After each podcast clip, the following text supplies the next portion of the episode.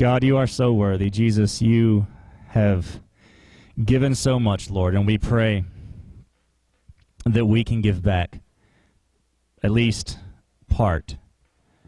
Lord, we pray that this morning that our, our very presence here is, is a portion of us giving back to you, Lord. Lord, our gifts, our, our, our offerings, our tithes, our, uh, our green beans, Lord, our, our devotion, God, and, and most of all, as we'll see this morning, our obedience to you. Lord, I pray that through our obedience, through our service, Lord, we will worship. We will see our, our calling to be obedient to your call, uh, whatever that may be. Lord, when we said yes, when we, when we accepted that free offer of salvation, we were saying that we were yours to be used as you saw fit. And I pray that our lives would reflect that, that we would be yours, and that you would use us, God. Use this church, use this people. Lord, do great things with us and through us and for us, and let us see you work in mighty ways that we've not seen before. Lord, we're praying for revival, and we're praying for miracles to be done because you inhabit this place and these people. Lord, open our hearts and our minds to hear your word this morning. Let us not leave here without being changed and without being challenged to be different than we were when we came through the door. We love you and we praise you, and we pray these things in Jesus' name. Amen. Y'all can be seated. Turn to 1 Samuel chapter 15.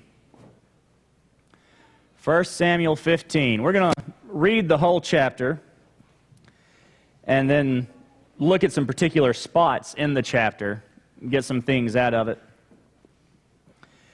This is early in the history of, uh, of the kingdom of Israel. We're going to look at Saul.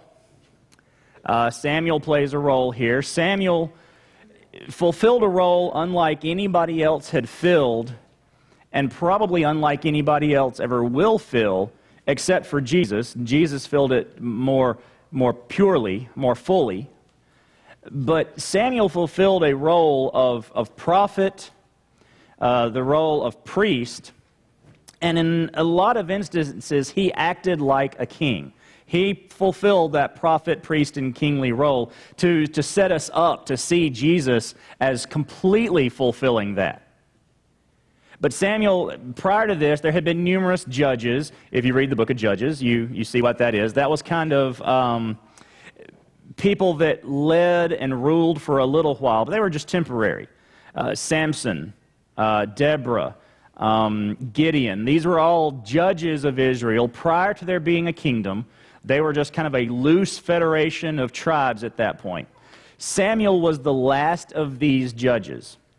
And he fulfilled, like I said, the, the, these earlier judges never fulfilled the role of priest. A lot of them didn't fulfill the role of prophet. They would have other prophets, um, they would have other priests. But Samuel was unique.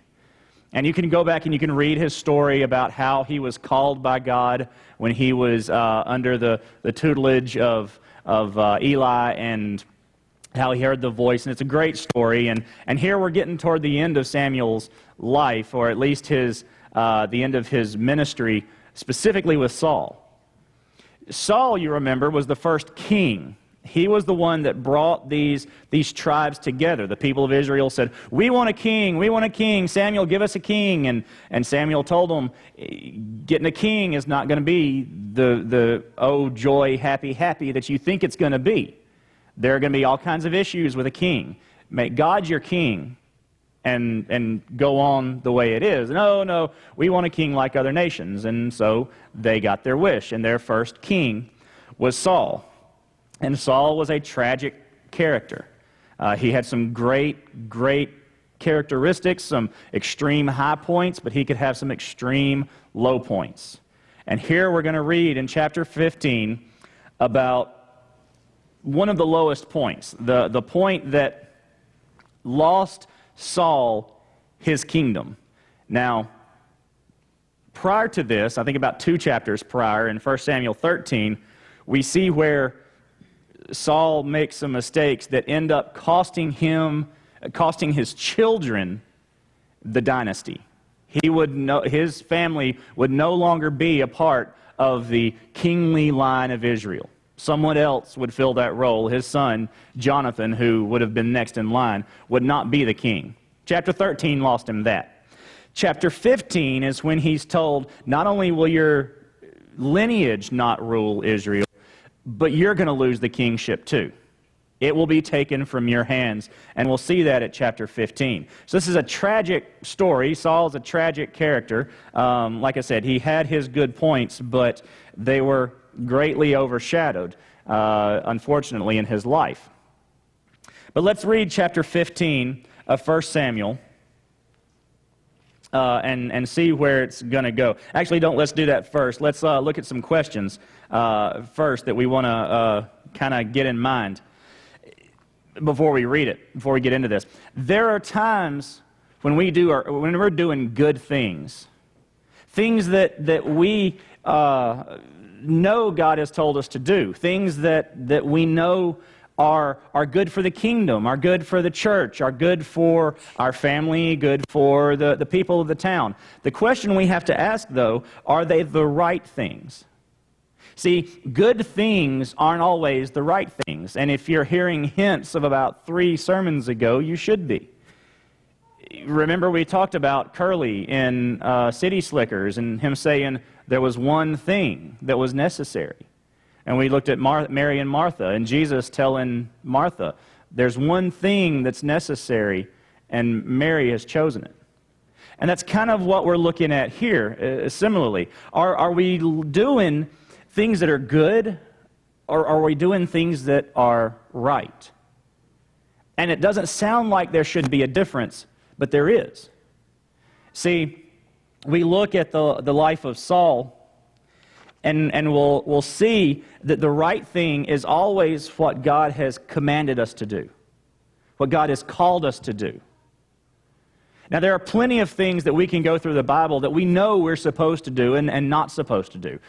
But sometimes, as we're going to see, those good things that are our habit, that are our, uh, our uh, personal choice of, of how to worship, etc., etc., aren't always the best things and aren't always what God wants from us at the time. So let's uh, read 1 Samuel 15. We're going to see five things. We're going to see the call, we're going to see the disobedience, we're going to see Saul's rationalization. We're going to see the lesson he learns, and we're going to see the result of that, particularly in Saul's life. Verse, uh, chapter 15, start at verse 1. Samuel told Saul, The Lord sent me to anoint you as king over his people Israel. This was in the past. This has happened long before. He's just reminding him. Now, listen to the words of the Lord. This is what the Lord of hosts says. I witnessed what the Amalekites did to the Israelites when they opposed them along the way as they were coming out of Egypt. Now go and attack the Amalekites and completely destroy everything they have. Do not spare them. Kill men and women, children and infants, oxen and sheep, camels and donkeys. Then Saul summoned the troops and counted them at Telaim, 200,000 foot soldiers and 10,000 men from Judah. Saul came to the city of Amalek and set up an ambush in the wadi. He, he warned the Kenites, Since you showed kindness to all the Israelites when they came out of Egypt, go on and leave. Go away from the Amalekites, or I'll sweep you away with them. So the Kenites withdrew from the Amalekites. Then Saul struck down the Amalekites from Havilah all the way to Shoot. Uh, my contacts are twisted. to Shute, which is next to Egypt. He captured Agag, king of Amalek, alive, but he completely destroyed all the rest of the people with the sword. Saul and the troops spared Agag and the best of the sheep, cattle, and fatlings, as well as the young rams and the best of everything else. They were not willing to destroy them, but they did destroy all the worthless and unwanted things. Then the word of the Lord came to Samuel I regret that I made Saul king, for he has turned away from following me and has not carried out my instructions.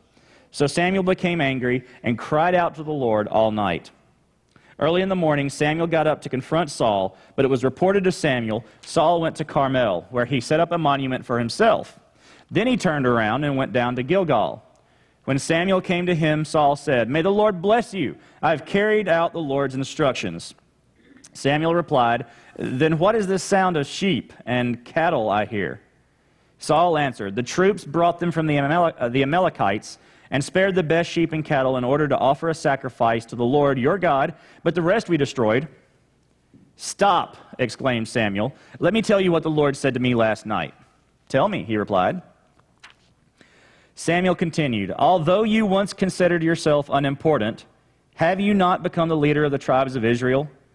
The Lord anointed you king over Israel and then, then sent you on a mission and said, Go and completely destroy the sinful Amalekites. Fight against them until you have annihilated them. So why didn't you obey the Lord? Why did you rush on the plunder and do what is evil in the Lord's sight? But I did obey the Lord, Saul answered. I went on the mission the Lord gave me. I brought back Agag, king of Amalek, and I completely destroyed the Amalekites. The troops took sheep and cattle from the plunder, the best of what was set apart for destruction, to sacrifice to the Lord your God in Gilgal. Then Samuel said, and this is where our whole message turns today. Does the Lord take pleasure in burnt offerings and sacrifices as much as in obeying the Lord? Look, to obey is better than sacrifice. To pay attention is better than the fat of rams. For rebellion is like sin of, div- of divination, and defiance is like wickedness and idolatry. Because you have rejected the word of the Lord, he has rejected you as king. Saul answered Samuel, I have sinned. I've transgressed the Lord's command and your words. Because I was afraid of the people, I obeyed them. Now, therefore, please forgive my sin and return with me so I can worship the Lord. Samuel replied to Saul, I will not return with you. Because you rejected the word of the Lord, the Lord has rejected you from being king over Israel. When Samuel turned to go, Saul grabbed the hem of his robe and it tore. Samuel said to him, The Lord has torn the kingship of Israel away from you today and has given it to your neighbor who is better than you. Furthermore, the eternal one of Israel does not lie or change his mind, for he is not man who changes his mind. Saul said, I have sinned. Please honor me now before the elders of my people and before Israel. Come back with me so I can bow and worship the Lord your God. Then Samuel went back, following Saul, and Saul bowed down to the Lord. Samuel said, Bring me Agag, king of Amalek. Agag came to him trembling, for he thought, Certainly the bitterness of death has come. Samuel declared, As your sword has made women childless, so your mother will be childless among them. Then he hacked Agag to pieces before the Lord at Gil- Gilgal. Interesting worship service, by the way. 34 Samuel went to Ramah, and Saul went up to his home in Gibeah of Saul. Even to the day of his death, Samuel never again visited Saul. Samuel mourned for Saul, and the Lord regretted he had made Saul king over Israel. Tragic story. Because we're going to see that, that, that Saul thought, at least the way he tells it, he was doing good things. But what we're going to see, what, Paul, what Samuel has told Saul, is that, as the title of the sermon today says, obedience is better than sacrifice. So let's look first at the call that was put on Saul by God. We find that in 1 Samuel 5 3, where Samuel tells him, tells Saul, speaking for God, Now go and attack the Amalekites and completely destroy everything they have. Do not spare them. Kill men and women, children and infants, oxen and sheep, camels and donkeys. Now, understand that the, the reason that God is telling them, them to do this is that the Amalekites had caused trouble for the children of Israel as they came out of Egypt. They had harassed them, they had fought with them, and at that point, God had declared that they would be destroyed. They would be no more. And here now, he is, God is giving the command to the new king of Israel to go and fulfill that prophecy. Go and kill the Amalekites. And we could step back and say, but wait a minute, that's horrible. God's telling them to kill children and infants. And yes, that to our ears, it is pretty rough to, to hear that told. But understand, if we look at this from our perspective as uh, uh, those who believe in the, the innocence of children, then they are, in this, in one sense, being spared from becoming like their parents an enmity before God, uh, being lost and being uh, completely separated from God. The other thing to realize is that this sinfulness, the sinfulness of the current generation, I mean, current at this time, generation of Mal- Amalekites, goes way back. Way back. We can take it all the way back to Noah. Noah was a righteous man. He had his issues just like all of us, but he was a righteous man. For the most part, he tried to raise his boys to be righteous men. Some of them followed, and some of them didn't. And here we have the veering off from following God and following other things. And those parents raised their children to not follow God. And so on and so forth, generation after generation after generation. Until we get to either here, where we're talking about Amalekites, where you have thousands, millions of people who don't know God, or if you come to today, where we have billions of people that don't have a relationship with their Heavenly Father. It goes back to over and over and over parents that did not raise their children right. And so you have generations that do not follow after God. But that does not take away the guilt of, of those people today. The Bible tells us they can look at creation. They know that there's a God by the creation, yet they serve the created rather than the creator. They have chosen to not follow correctly. So we could say it's horrible, but and, and while it does kind of grate against us a little bit, God had a particular purpose in doing it this way. The, uh, we see with Saul here in the call that Saul was uniquely qualified, uniquely gifted to do this. He was a brilliant uh, battle tactician.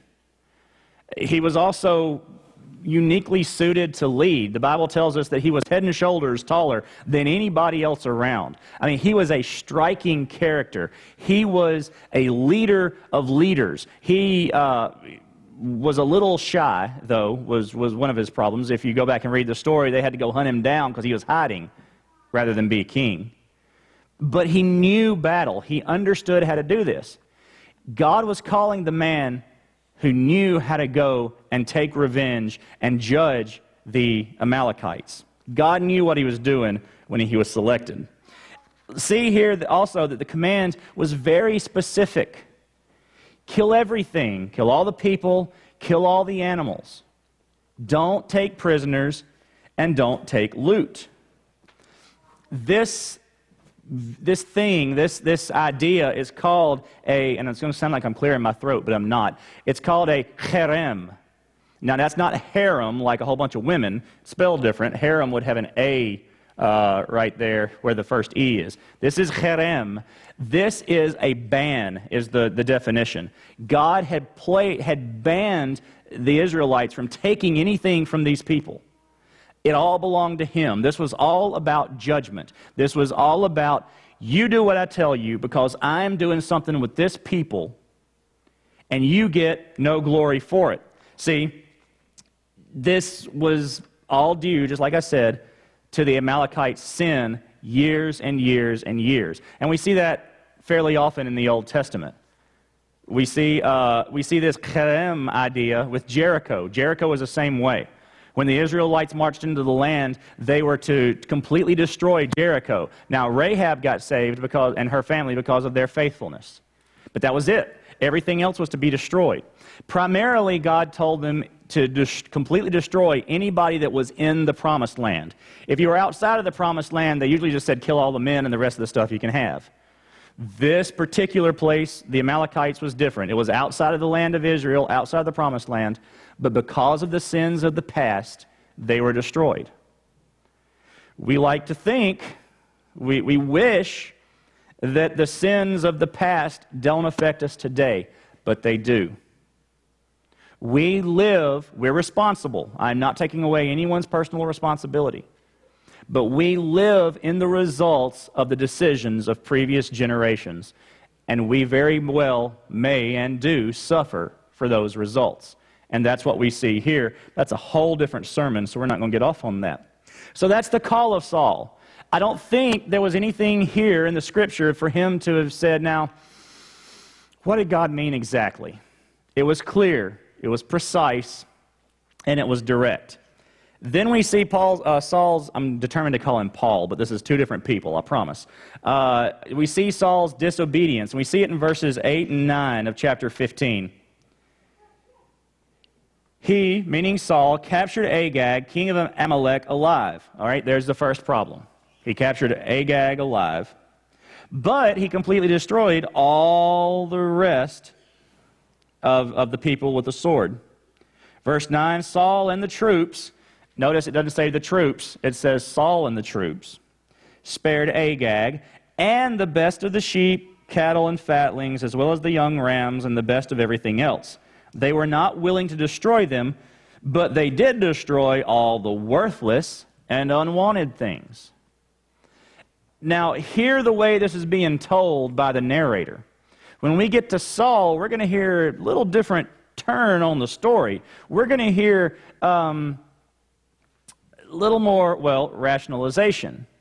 But here the narrator gets it, gets it pretty clear. Saul, first of all, spared Agag. Now, that breaks the first rule. He's supposed to kill everybody men, women, children, and infants. But he spared Agag. For ransom, maybe. Maybe, I don't know who he was going to get ransom from, though, because he just killed everybody else. Maybe to put together some kind of alliance. Maybe it was a political thing. Don't know. It really doesn't matter. He spared someone that he was told not to spare. And then Saul's going to say later, but Scripture says that they both had a, a part in it. Um, the men spared the best of the livestock. For sacrifice, says Saul. However, if we read it, the tone really implies their motives were not so pure. Um, for one thing, Saul went and built a, a monument to himself in Carmel before he went to Gilgal to worship. Well, that tells us something about his motive right there. That tells us that, that his first thought was not, I have completed the command of the Lord, therefore I'm going to worship. But look what great work I did. I'm going to go put my name on a brass plate and stick it to, to this, this altar that, that monuments and, and commemorates my work, what I did, my calling, my sacrifice, so to speak. And uh, it really doesn't matter their motives. Okay, maybe the men really were going to sacrifice. Maybe that was the plan all along. Maybe they weren't taking the best and destroying what was worthless for themselves. But understand here at this spot that our motives do not matter if it's disobedience against God. We can have the purest motives to not do what God tells us to. We can do, have the purest motives to say, well, maybe God doesn't understand my situation, or, you know, but the Bible also says to do this and these other things, so I'm going to do them instead. Motives do not matter, it's disobedience. And lest you think I'm being harsh, let's move on so we can see that Samuel says the same thing. Uh, the rationalization comes next. 1 Samuel verses 15, 20 through 21, and 24. We see Saul rationalizing in a, in a couple of different places. Uh, I'm just going to read what's on the screen. It, it, abbreviates some of the verses, but you get the idea. Saul answered, The troops brought them from the Amalekites. Talking about the stuff. The troops brought them from the Amalekites and spared the best of the sheep and cattle in order to sacrifice, offer a sacrifice to the Lord your God. But the rest was destroyed. He says in verse 20, But I did obey the Lord. Notice that in verse 15, it's the troops brought the stuff. They kept, the troops kept the stuff, but they're going to do it to worship. Okay?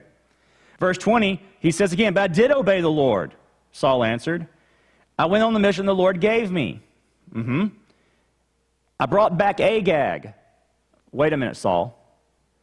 What was your mission? I went on the mission of the Lord, but I brought back Agag. Well, then you didn't go on the mission of the Lord. Or you may have gone on the mission, but you didn't do it the way he said. I brought back Agag, king of uh, Amalek, and I completely destroyed the Amalekites.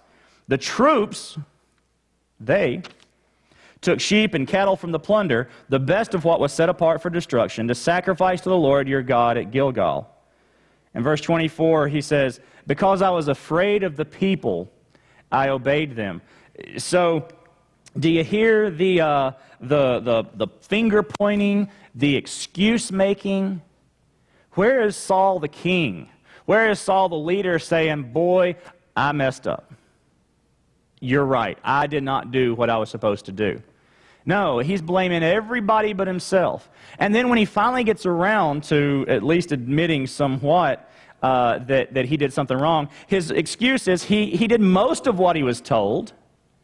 God, I did, I did, I did, yeah, some, I, almost most, yeah, sure, I only did one thing, well, two things, some of the, the stuff, but most, almost all the stuff, and everybody but one person I killed. So, God, I did most of what you told me to do.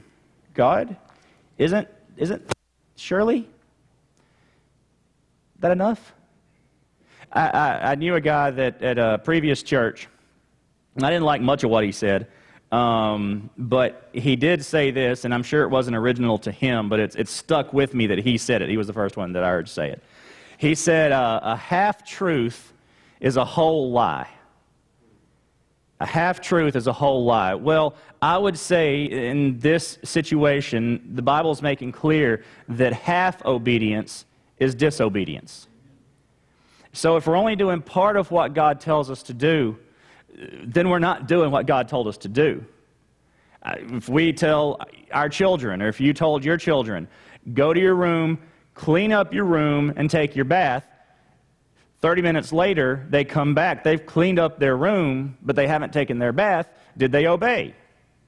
Some, but no, they were disobedient.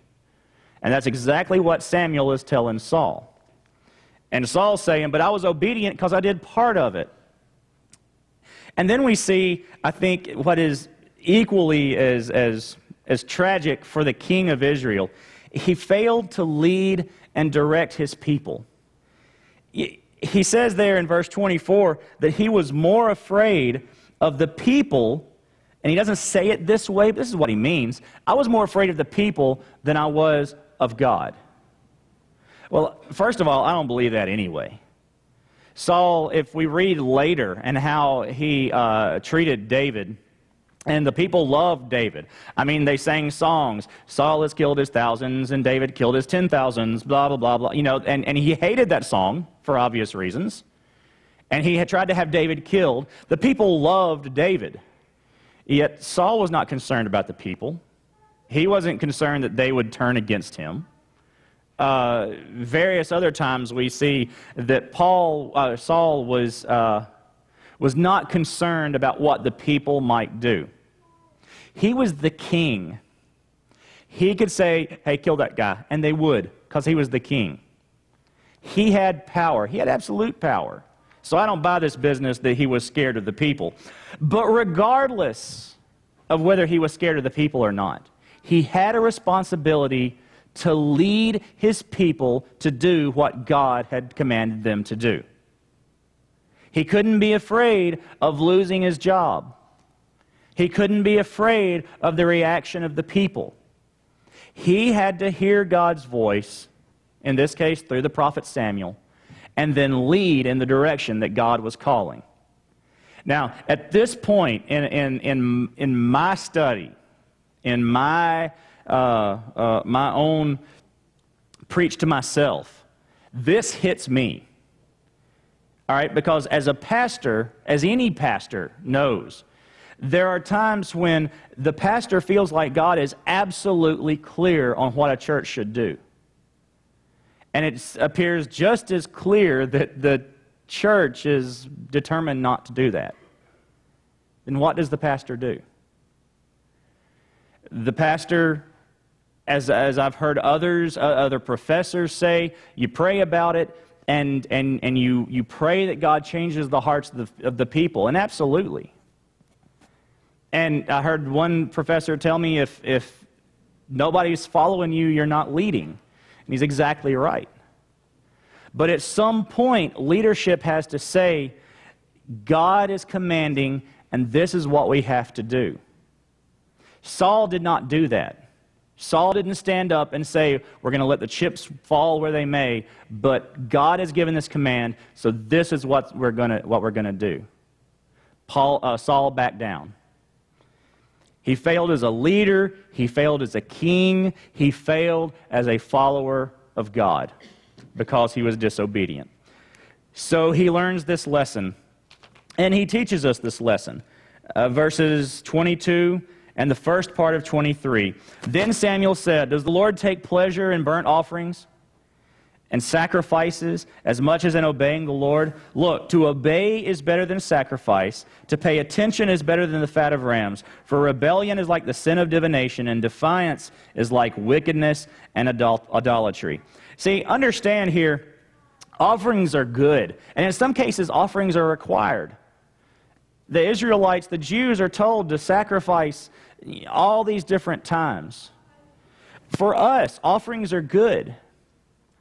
Offerings are not required, they're highly encouraged.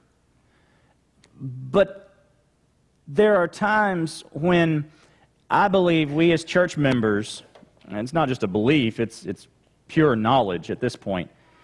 I know we as church members are very quick to say, oh, the church is doing this, I'll drop a 20. That'll help them do it, but at least I don't have to be involved. My offering is better than my sacrifice of time. Even though God is calling me specifically to be involved in that thing, I'll give a little money to it and that'll be good enough. I'll tell them I'm praying for it and that'll be enough. See, we, we, we say that's our sacrifice when God's calling us to do something else. But it's not just about money. Don't, don't accuse me of that. Let's flip it. There are people who will say, oh, I will, I will work, I'll be there, I'll do, sure, I will, sure, God, I'll do this, but I'm not giving any money to it. I, don't, I can't afford it, I don't have it, I don't want to give it, I got a boat, or I want a boat, or whatever it is. I'm not going to give to it, but I'll, I'll be a part and God's saying that's not what I want. See, there's, no, there's good in, in giving, and there's good in doing. But if God is calling you to give, don't do and think that's good enough. If God is calling you to do, don't give and think that's good enough. Because partial obedience is disobedience. Do what you're called to do. Offerings are good, but that's not the end look at some of these words here. Remember, Saul thinks he did enough to, to be okay. Samuel says in uh, verse 23 rebellion is like the sin of divination. Now, this word rebellion here is willful disobedience. Samuel is, is getting straight to the point. Saul wasn't thinking, I'm doing, I'm doing good. I did what I was supposed to. No, Samuel is saying, Saul, you were willfully disobedient. You chose to do what you did. Or, in this case, not do what you were told to do. And he equates that to divination. Divination is seeking direction from something other than God. In particular, divination was uh, you would, uh, you would try to talk to spirits, talk to the spirit world. This wasn't particularly idolatry, other gods. This was trying to talk to dead people. And what's interesting is later on, Saul does this. Uh, he, he does get into divination to try to reach Samuel after he dies. But he also says, oh, by the way, divination, capital offense. You can be killed for it. He also says that defiance, in this case, it means both arrogance and insubordination. That's the same as idolatry. And this is putting anything in God's place of worship. Also, a capital offense. So, what Saul thinks is just a minor thing. God, I did most of what you told me. So, yeah, no big deal. Samuel says, it's the same as divination, idolatry. You put something else in God's place, and that's a capital offense. You deserve to die for what you did, is what Samuel's saying here because you were given a command and you just did enough you thought to get by, you failed. That's the lesson. Obedience is better than sacrifice. Obedience is better than doing part of what God tells you to do. Obedience to, to exactly the call you're given is better than anything you think makes up for not doing what you were called to do. Obedience is better than sacrifice. And Saul learned his lesson. He learned it the hard way. The result, and we see at the end of 23 and 26 and in 28, because Samuel repeats it three times. Because you have rejected the word of the Lord, he has rejected you as king. Samuel replied to Saul, this is verse 26, Because you rejected the word of the Lord, the Lord has rejected you from being king over Israel. And verse 28, Samuel said to him, The Lord has torn the kingship of Israel away from you. This is the result of choosing the good instead of the great, instead of the call. See, Saul rejected God's word. Saul rejected a direct command from God, and therefore God rejected him. This might be harsh if this was the first time Saul had done it. We might say, Isn't God a God of grace? Yeah, he is. We can go back two chapters and see where Saul did something very similar. We can see over and over in Saul's life examples of him being less than what God called him to be. So don't think this is just one incident and God just lowered the boom on him and that was it. This was a pattern that Saul lived and this was the result of that pattern. He was rejected as the leader of God's people because he chose to be partially obedient. The, the other result in, in being rejected as the leader is that he lost the opportunities, the abilities, and the blessings. Again, this should begin to ring some bells for you. So, what about us? As a church, as a people, we have a call. God has called and will call us as a church and us as individuals to particular purposes, to particular tasks. He's clear about it. See, you know, if you remember, we talked about in January, how do we know God's will? And we talked about how we know God's will if, if we are living a life Psalm 37. If we are living in His presence, if we delight ourselves in the Lord, He'll give us the desires of our heart. What will our desires be? They will be His will because we're living in His presence. We're delighting ourselves in Him. We can be confident. We know that God is clear. We saw with Moses that, that God shows us what He's doing, and that's our invitation to join Him. So there is a call on each and every life in this room. There's a call on this church because God is showing us what He's doing and He's saying, Join me. This is your invitation. It's to clear and to particular tasks.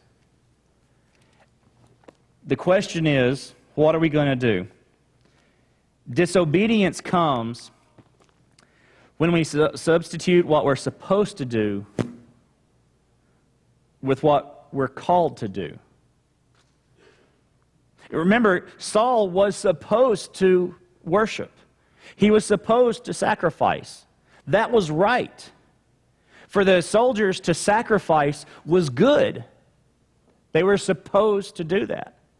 But that was not what he was called to do. As a church, there are a lot of things that we can go to the Bible and say, you know, we're supposed to do this. You know, we're supposed to, to, to reach Nixon. But to go to Spain is way too hard. I don't want to do that. But if we're called to go to Spain, then just going to Nixon is not enough. If we're called to go to Nixon, but all we do is go to Spain, going to Spain is not enough we've got to come to Nixon. See, there are good things we can do, but if they get in the way of God's purpose for this church, we're sinning and we're in a disobedience. And we've got to be sure, we've got to be clear on what God's doing, what God is calling us to do. We cannot substitute what we're supposed to do with what we're called to do. And then we rationalize. Invariably, we, we rationalize. Rationalizing, we attempt to convince God and ourselves why he was wrong and we're right. God, we can't do X because X takes more people than we have and takes more money than we have and it takes more time than we have. So I know you've called us to do X, but you must have been confused about what church you were calling. You picked up the wrong phone and, and you got Nixon and you meant to get somebody else. You probably were trying to reach San Antonio, but it was just the wrong area coders. I don't know what you were doing. But you're not couldn't be us, God. X is too hard. You remember when you told us in the Bible to do Y? We can do Y. We got Y, God. We, we, can, we can handle Y. And we'll do Y. So we're going to do Y. But we can't do X. We rationalize. And then there's a lesson for us if we do. One thing is necessary to do what we're called to do.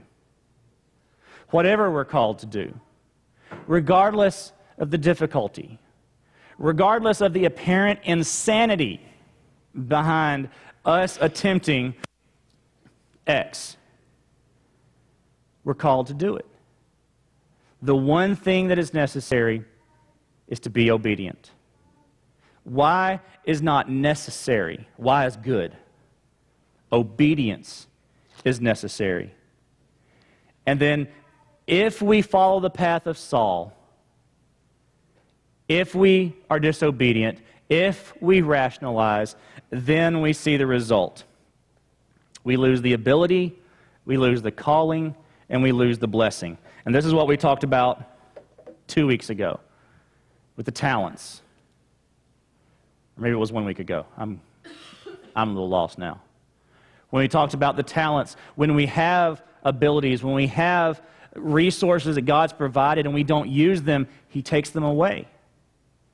Saul was provided with all the resources he needed. He had 200,000 men. It was no big deal to do exactly what he needed to do with the Amalekites, but he did not do it. And then he lost his kingship. He lost his ability. He lost his calling. And he lost the blessing. If we're determined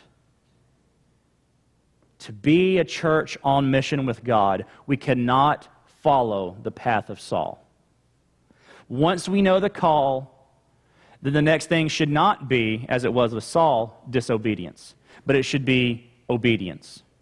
Regardless of the cost, regardless of our own belief in the inability to accomplish it, we follow. If not, we end up with the same result that Saul had where we've lost the ability, we've lost our calling, and we've lost our blessing. The first obedience, though, the first obedience as a person is that obedience to Jesus Christ. Have you been obedient? Jesus is called. If you've been in here any Sunday, you've heard the call of Jesus. And if you haven't, you're about to. Jesus wants you. Jesus wants you to follow him, to trust him to be your Savior. What does that mean? ABC. You admit that you're a sinner, that you've broken God's law. Not that you've messed up, not that you've made mistakes. No, you have willfully and defiantly been disobedient to the law that God set forth. He said don't, and you did. He said do, and you didn't. You've broken God's law. You're a sinner. But then you believe. You see, Jesus made a way. You can't be good enough to earn your spot in heaven. So he said, just believe. Believe in Jesus Christ, that he died on the cross for your sins. On that cross, he took your sins. That was your cross. That was your punishment. That was your penalty. That was your payment. And he took that on you. And then three days later, he rose from the grave. and said, Not only did I take your punishment, I just took your death. And guess what? I'm alive. So you will be too. We believe that in our hearts. And then, see, we confess it. With our mouths, we confess Jesus Christ is Lord. With our actions, by being baptized, we confess that we are followers of Jesus Christ. The baptism doesn't save you, the confession doesn't save you. But if it's not something that you can say, is it really something you believe? And that's where the confession comes in. That's salvation. That's knowing Jesus Christ as your personal Lord and Savior. And that is the first obedience. Let's pray. Father, we do pray that we will, as a church, be obedient, that we will be on mission with you. We will be attentive to when you are calling. And when you call, we go. When you direct, we do. And God, we don't rationalize, we don't disobey, we don't have to learn the lesson the hard way that Saul learned. God, we can read and we can see what the lesson is. So that the result is not that we've lost the ability and the calling and the blessing, Lord, but that we see more ability and we see more calling and we see more blessing because we get to be a part of what you're doing. But as a church, Lord, I pray that we are also intent on making sure, as our first calling, that people hear of their first opportunity of obedience to, to believe in Jesus Christ and Lord, if there's someone here this morning who does not know you as Savior, I pray that today is their day of salvation. That they will trust you, they will admit, they will believe, they will confess that Jesus Christ is Lord. And they will experience that salvation. Lord, move in our hearts during this time of invitation. And we pray these things in Jesus' name. Amen. So, what is your decision? What is your. How do you need to be obedient today? Do you need to accept Christ as your Savior? Come forward, let's talk about it. Fill it out on your connection card, the yellow card in the pew in front of you. If you want to talk about it later, after church, whatever, come talk to me. That's great. Let's do it. Let's talk about it. You want to become a member of First Baptist. That's your next step of obedience, to be involved, to put your name down, to have that accountability. Not just be a, a come and go, but to be someone that is involved come forward. Let's talk about that. What ministries, what missions is God calling you to? Do you need to be baptized? You've asked Jesus Christ into your heart before, but you've never been scripturally baptized by immersion as a believer. Let's do that. What is God pressing on your heart? What do you need to do? Let's make those decisions today. Let's stand as Mike and Etta lead us.